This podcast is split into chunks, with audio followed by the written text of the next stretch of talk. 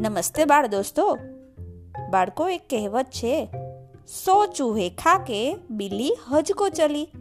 એનો અર્થ એ થાય કે ઘણું બધું ખોટું કાર્ય કરી અને તે તેને છુપાવવા માટે નાનું એવું સારું કામ કરી લેવામાં આવે. આજની વાર્તા એના પર છે. વાર્તાનું નામ છે બિલાડીની જાત્રા. એક હતી બિલાડી. તે રોજ ભરવાડના ઘરમાં આવે અને ઘરમાં કોઈ ન હોય ત્યારે કોઠલામાં પેસી ગાડવામાંનું ઘી ખાઈ જાય. બાળકો, ગાડવું એટલે ઘી રાખવા માટેનું માટીનું વાસણ, જે ગોરા જેવું હોય. પણ એક દિવસ ભરવાડ બિલાડીને ઘી ખાતા જોઈ ગયો. ભરવાડ તો એને મારવા દોડ્યો. બિલાડીનું મોઢું અને માથું ગાડવામાં હતા. બિલાડીને બીક લાગી એટલે તે એકદમ દોડી.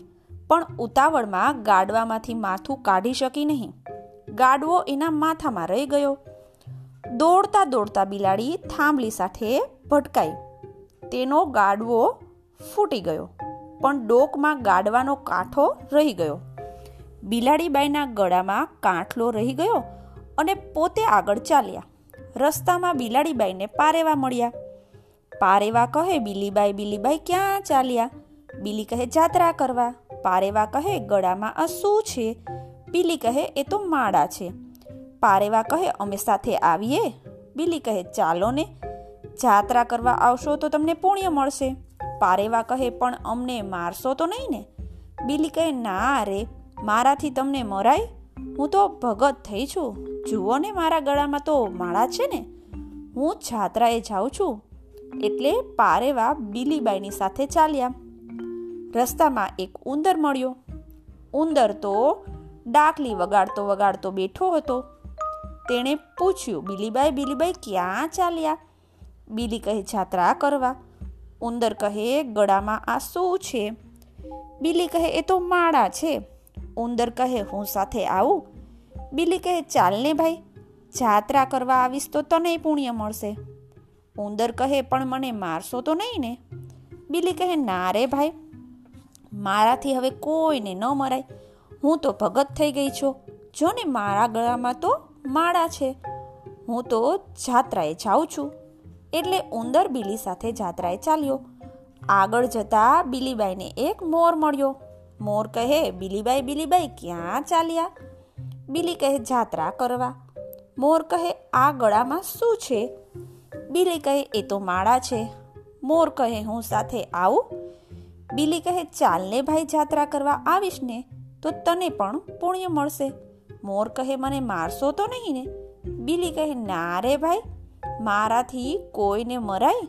હું તો હવે ભગત થઈ ગઈ છું. જો ને મારા ગળામાં તો માળા છે. હું તો જાત્રાએ જાઉં છું. એટલે મોર પણ બિલીબાઈની સાથે જાત્રાએ ચાલ્યો. બધા સાથે ચાલ્યા. ચાલતા ચાલતા એક મહાદેવની દેરી પાસે આવ્યા. સાંજ પડી ગઈ હતી એટલે સૌ દેરીમાં રાત રહ્યા. પારેવા ઉંદર મોર તો રસ્તામાં ચણતા ચણતા ને ખાતા ખાતા આવતા હતા, પણ બીલીબાઈને તો નકોરડો અપવાસ હતો. પોતે ભગત બની ગઈ હતી, કેમ ખવાય? ભૂખી બિલાડીએ બધાને ખાઈ જવાનો વિચાર કર્યો. તેણે સૌને કહ્યું, તમે સૌ દેરીમાં સુઓ, હું બહાર સૂઈશ, તમારી ચોકી કરીશ. બધા ઊંઘી જાય ત્યારે તેમને ખાઈ જવાનો વિચાર બીલીબાઈના મનમાં હતો. અડધી રાત થઈ. બીલીબાઈના મનમાં થયું, હવે તો સૌ સૂઈ ગયા હશે. તે હળવે હળવે દેરીમાં ગઈ. ત્યાં તો સૌ જાગતા હતા. તમ, તેમને બીલીબાઈની તો બીક લાગતી હતી. પછી બિલાડીએ પારેવાને રોફથી કહ્યું છે, અલ્યા, ડોળા કોના પર કાઢે છે? પારેવું તો ગભરાઈ ગયું. તેને કહ્યું કોઈના ઉપર નહીં બિલીભાઈ કોઈના ઉપર નહીં. પછી બિલાડી મોર પાસે ગઈ. તેને કહ્યું, આ ફૂમકું કોના ઉપર લગાવ્યું છે? મોર પણ બીતા બીતા કહ્યું, કોઈના ઉપર નહીં, બિલીબેન કોઈના ઉપર નહીં. પછી બિલાડી ઉંદર પાસે ગઈ અને કહ્યું, અલ્યા, કોના ઉપર મૂછો મરડે છે? ઉંદર કહે, કોના ઉપર કેમ? મિનીબાઈ, ભક્તાણી ઉપર મૂછ મરડું છું? બિલાડી તો ખૂબ ખીજાઈ ગઈ. ઉંદરને મારવા દોડી. જ્યાં બિલાડી ઉંદરભાઈને મારવા જાય છે, ત્યાં તો ઉંદરભાઈ શંકરના થાળાની ખાડમાં પેસી ગયા. તે જ વખતે પારેવાવડી ઊંચે બેસી ગયા અને મોર મંદિરની બહાર નાસી ગયો.